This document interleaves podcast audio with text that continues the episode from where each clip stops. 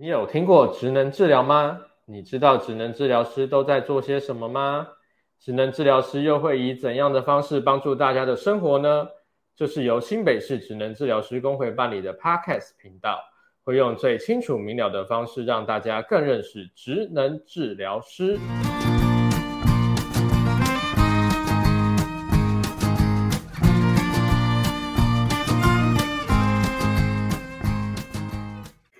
大家好，这是职能治疗第四集，主题是入小特辑，进入小学我不怕。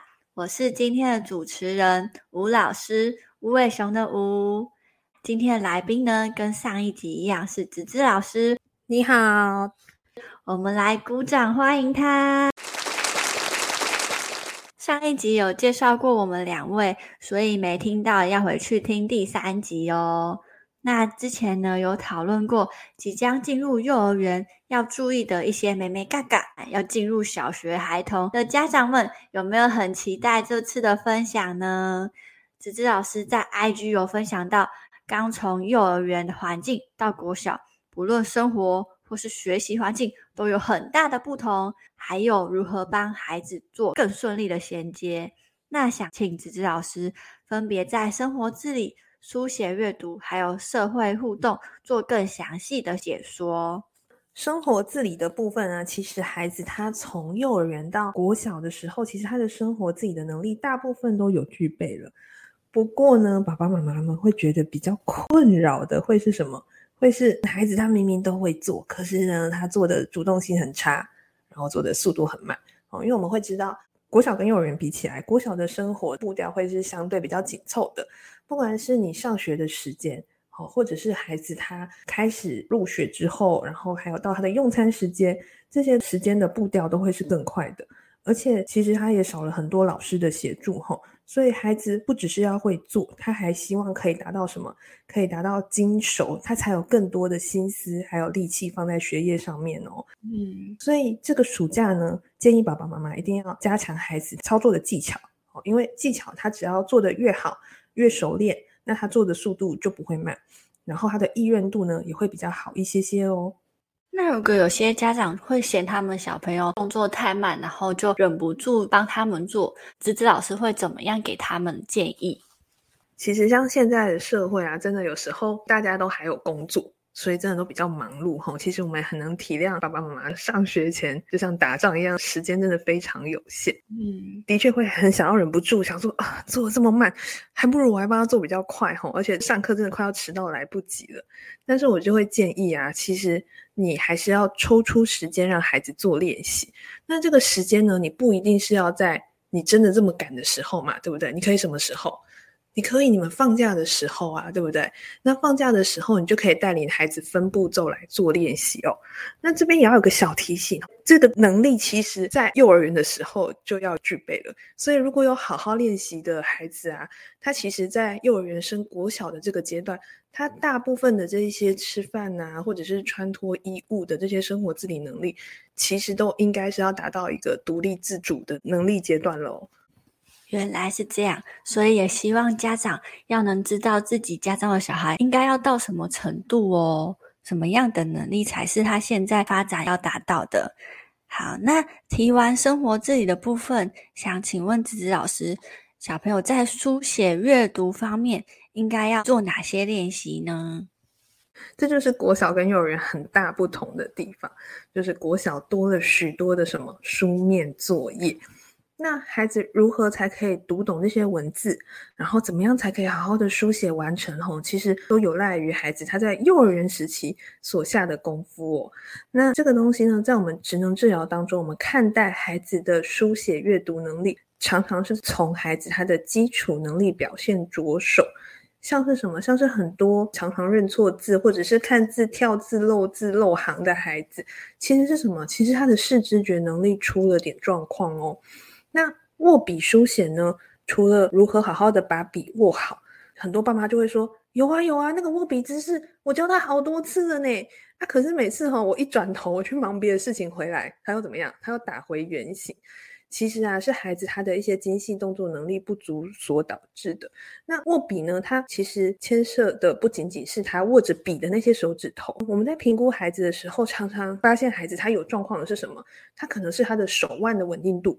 或者是他近端或者是躯干的稳定度出了些状况，甚至有些孩子他是视动整合的能力出了点问题哈。所以如果孩子他在书写阅读方面一直卡关，一定要记得怎么样寻求专业的协助，不要让孩子一直背着不认真的黑锅吼，真是太可怜了。那另外一个部分，我都会跟家长强调。正确的陪伴才能维持孩子他的学习动机跟亲子关系。通常一年级第一次服务的时候，我都会收集孩子的资料啊，我就会问爸爸妈妈说：“哎，那你们现在陪孩子写作业要花多少时间呢？”那你猜猜我问到最高的记录是多少时间？两个小时。两个小时，我跟你讲，这真的还算平均值哦。我问到最高的什么是六个小时？哇，他很压抑，对不对？没错吼，这考验的已经不仅仅是孩子他的注意力了，还有你们双方之间的耐心跟亲子关系哦。那所以演讲的时候，我都会呼吁爸妈说：学习若是长久时候，又岂在朝朝暮暮？学习是一辈子的事情，不要在一年级就破坏了你们的亲子关系跟孩子的学习动机哦。嗯，所以听起来学习动机是很重要的。要如何培养小朋友爱学习的这个特质呢？是家长需要注意到的哦。接下来，我们来谈谈社会互动的部分吧。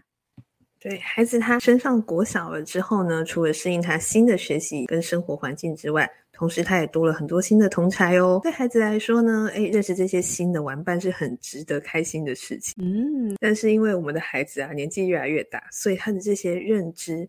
跟他自我的想法都相对的越来越成熟，那自然他在跟同侪互动的时候就容易有一些小冲突，要怎么样去解决？甚至有一些时候啊，要避免吼，真的是学校都没有教的一堂课。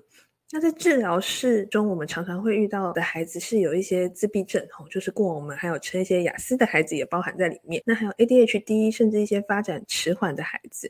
在人际互动上面，常常会遇到一些不同的阻碍哦，像是自闭跟雅思的孩子，他们常出现什么？出现读不懂啊，或者是误解同学的讯息。那 ADHD 的孩子呢，我们就知道他们常常怎么样？等不及人家回应啦，或者是常常太过活泼，常常招惹或者是触碰同学，成为班上的那个风云人物哦。那发展迟缓的孩子呢，就有很多技巧需要重复的练习，哦，甚至他们还需要怎么样？还需要实际的演练，这些都是我们在治疗室里面可以帮助孩子做练习。那也会给爸爸妈妈很多策略，让他们在家中跟学校可以来做调整，帮助孩子在人际互动的时候可以更加顺利哦。哦，谢谢子子老师在不同诊断的小朋友为我们做详细的解说。那接下来呢，是心理适应的部分。有些小朋友呢，个性可能比较敏感一点，比较不能适应新环境。那如果有这种问题的小朋友，通常会怎么处理呢？对孩子来说啊，跟入幼其实一样，但是在这个入小的阶段，对孩子来说，他是更有意识的一个人生的大变动。虽然大部分的孩子，其实你去问他，他们都对国小几乎都是充满期待。我就很开心啊！我要上什么什么国小，他们就很自豪的跟你说。而且对他们来说，他们怎么样？他们觉得哦，我变成大哥哥大姐姐，我上国小了。所以他们通常期待的部分会比较多一些些，但是还是会有一些比较敏感的孩子，他们可能对于适应新环境需要比较长时间哦。那就像我们上集所谈的，记得我们要接住的是什么？要接住的是孩子的情绪，所以我们永远都是孩子的靠山哦。那去帮助孩子做心理的调试跟建设，这都是需要我们去帮助孩子的。所以聆听是一个很重要的一个部分，然后给予孩子一些支持跟鼓励，这都是我们需要持续的去陪伴孩子的。各位家长要聆听孩子他们内心真正的声音哦。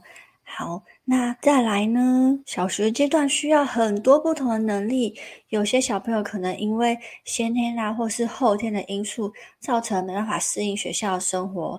那想请有学校系统经验的子子老师呢，来分享一下。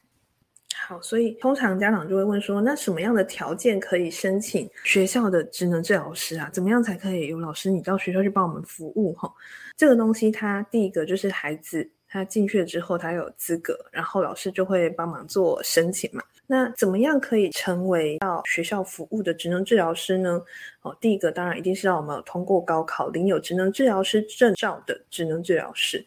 除此之外呢，还要额外进修什么？五十四小时，就是特殊教育相关专业人员五十四小时之前训练哦。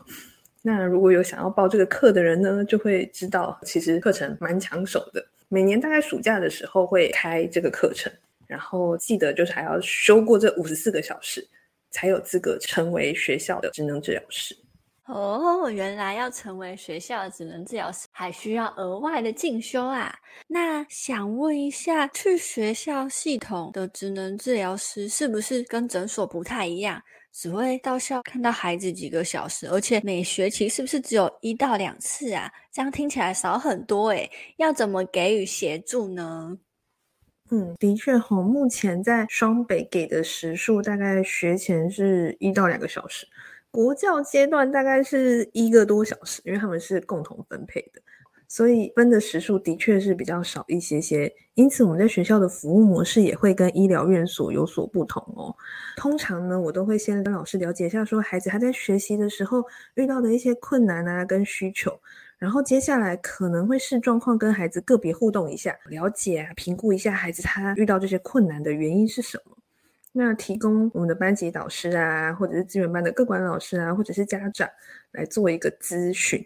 那有些时候我们也会请老师帮我们安排入班去观察，看一下孩子他在最真实情况的表现哦。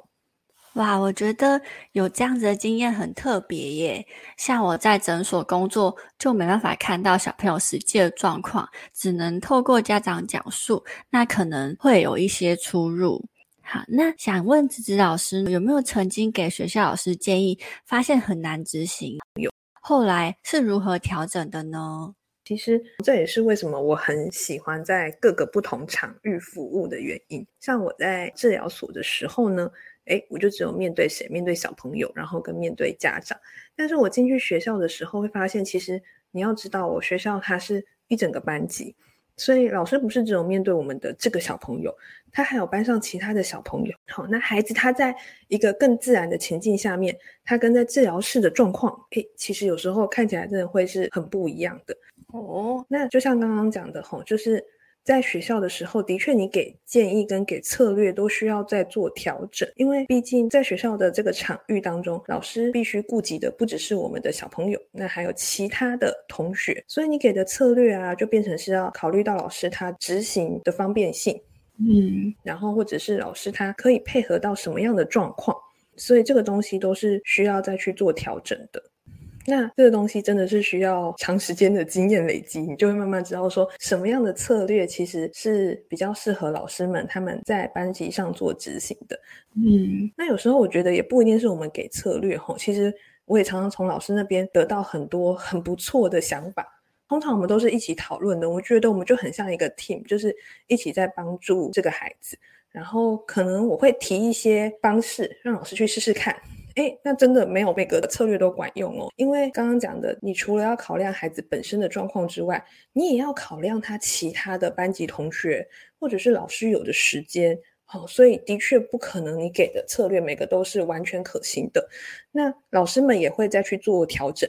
那有时候老师调整完，我就觉得，哦，老师很厉害耶，老师调整的这个方式比我建议的更好哦。那孩子后来一个一个学期去看，其实都慢慢的有进步。那这样做起来，其实成就感也是真的是相当有的哦。好，所以听起来呢，需要跟学校老师有双向的沟通，这样子才能找到对小朋友最适合的一个方式。那除此之外，还想询问子子老师，如果像是自闭症、过动症，还有脑性麻痹，有这些诊断的小朋友啊，会让家长担心他们在学习、社交，甚至是安全的部分，可能有一些状况。那这些孩子呢？他们应该要融入一般的班级吗？还是应该要上资源班或是特教班啊？这个问题的确很多。那时候大班的家长会询问到的哦。在这里刚好可以趁这个机会跟大家来做一个宣导。先说一个概念是，班级其实没有好坏之分吼，我们会这样子分资源班、特教班，其实只是为了要让孩子有一个最适合的学习方式哦。那资源班它其实并不是一个班级，好，通常孩子还是会在一个一般的班级上课。那老师会看孩子他的需求来跟家长做讨论，说，诶，孩子他目前的状况啊，是需要外加或者是抽离到资源班来上课。那对我们的孩子来说，吼，其实这真的是一大福音哦，因为我们很多孩子他其实并不是学不会，他可能只是需要什么，他需要额外的练习量，或者是不同的教法，才能够帮助他更理解这个课程的内容哦。那资源班通常我们就是所谓的小班精致教学，嗯，所以老师他更可以关注到里面每一个孩子他的学习的状况跟需求，那也可以随着孩子他的需求去调整这个上课的内容跟方式，这个是在一般班级里面比较难去做到的。那我们的孩子也可以因为这样的调整而真正学习到课程的内容，好，学得更好，然后找到自信哦。目前我认识啊，服务的孩子几乎每个都超爱到资源班去上课的哦。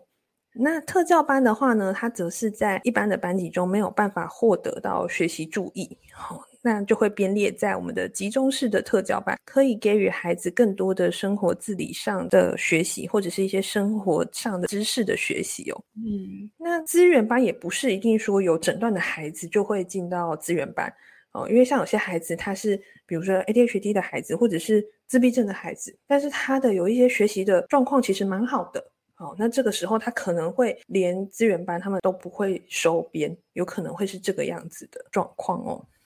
嗯，听起来分班真的是很重要的呢。那除了学校系统的职能治疗师，还会建议家长带去诊所或是医院进行疗愈吗？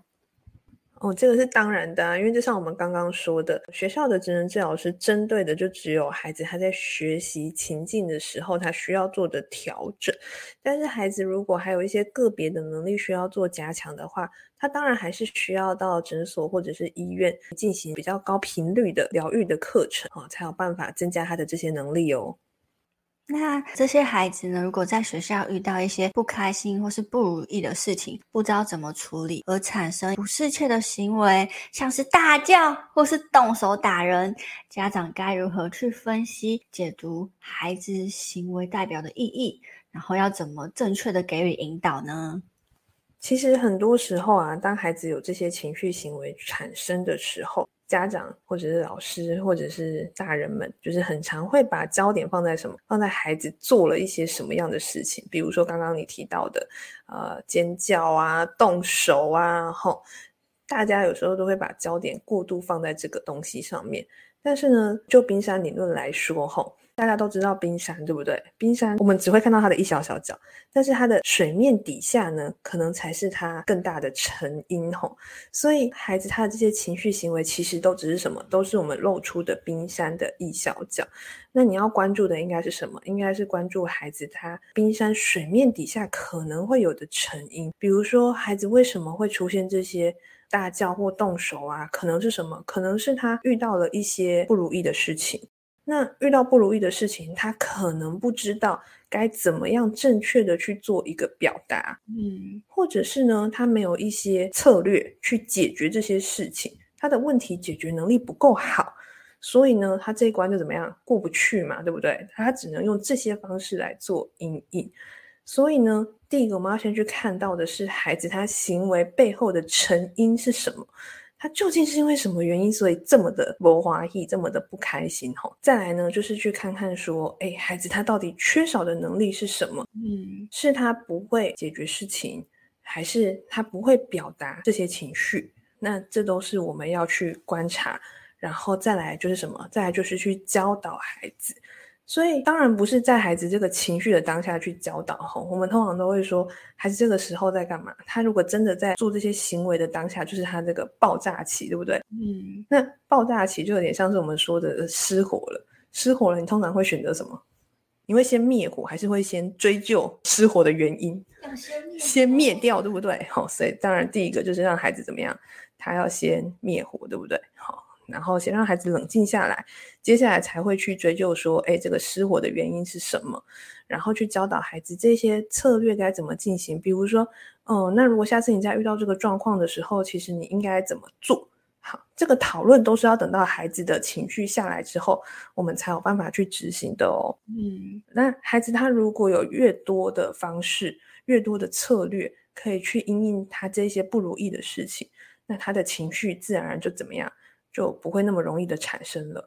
那这里我还要特别小提醒的一下，就是很多家长就会说，有啊有啊，老师，我跟你说，我都有跟他说，我都有跟他说，这个你生气的时候用讲的，你不要打人呐，你打人这样不对啊，你怎么可以这样打人？你打人打人，别人不痛吗？你怎么可以这样子打人呢？打人他爸爸妈妈也会痛啊。好，刚刚大家听完我讲这么一长串话，只觉得怎么样？只觉得想转台，对不对？对，所以你在讲话的时候呢，其实孩子也很想转台哦。好。其实不是这意思，意思就是说，有时候呢，除了我们讲之外，我们还要去听听孩子。刚刚有说，你要去找他背后的原因。然后另外一个就是演练也很重要。好，除了用说的，用演的，孩子他的记忆，然后他对这个能力的记忆，这个能力的学习会更好。所以通常我都会建议爸爸妈妈，诶，除了教导孩子，你要用说的，我们这样子跟他口头描述之后，最好是什么？最好就是你跟他情境演练一次。让他去演练说，哎，如果遇到这个事情，你要怎么说？让他真的说出来一次，下一次呢，他做对的几率就会更加提升哦。哦，所以拿两个玩偶来玩角色扮演游戏是可以的吗？嗯，其实明哲这个提议很好，因为很多小孩呢，他在面对这些事情的时候，哦，就是比如说他曾经动手打人，或者是他曾经有大叫，你在跟他讨论这件事情的时候，他会觉得怎么样？他会觉得在被检讨，他并不觉得你是在教他，他就觉得哦，好啦，你赶快讲完啦，反正就是我打人，我做错事情了嘛，我不乖嘛，哦，他就会觉得在被检讨。其实有些孩子他会比较在意，或者是他就不愿意跟你做讨论。那你刚才用的方式是，如果用两个玩偶，对他来说，哦，这就是一个别人的事情，或者是有玩偶之后，他们就觉得趣味性比较多一点点。有哦，的确有些孩子因为这样子，他就会更愿意跟你做练习哦，是个很好的提议。所以家长快点去挑几只玩偶来跟小朋友玩吧。那想问子子老师，跑学校系统最有成就感的地方是什么啊？最有成就感的地方，就像刚刚我们讲的吼，就是因为我们其实去的次数很少，所以呢，你去的时候，其实一个学期可能见到孩子大概两次而已吧。那见到孩子这么少的时候呢，其他的时候就会怎么样？你会去跟老师还有家长讨论一下孩子的状况。每一次讨论之后呢，诶老师跟家长就回去试试看，那试试看之后呢，回来就会发现孩子就更进步了。每一次去的时候，你就发现他是一个阶梯式的成长，那种成就感真的是很不错。尤其是有些孩子，我们从他小的时候啊，比如说，哎，进来的时候是个幼幼班，然后现在要毕业，好像我那天就看到一个小孩，他在音乐一下的时候，他们在练那个毕业舞蹈，然后他就跳舞，音乐一下，他那个舞王的姿态就出来了。然后跳的真的是有够好，就是 C 位一定是他的。但谁能想象这个小孩他幼幼班刚进来的时候是完全没有要管老师在做什么，然后一顿饭都不吃，他那时候都还只喝牛奶，所以就超多问题。但现在他可以变成一个这么厉害的小朋友哈，我觉得跑学校系统对我们来说就是可以一直一直看到孩子的成长，然后跟老师还有家长一起陪伴孩子进步，好，这就是我觉得最有成就感的地方。哇！看到小朋友进步，真的超级疗愈的，都不知道是我们在疗愈小朋友，还是他们在疗愈我们了。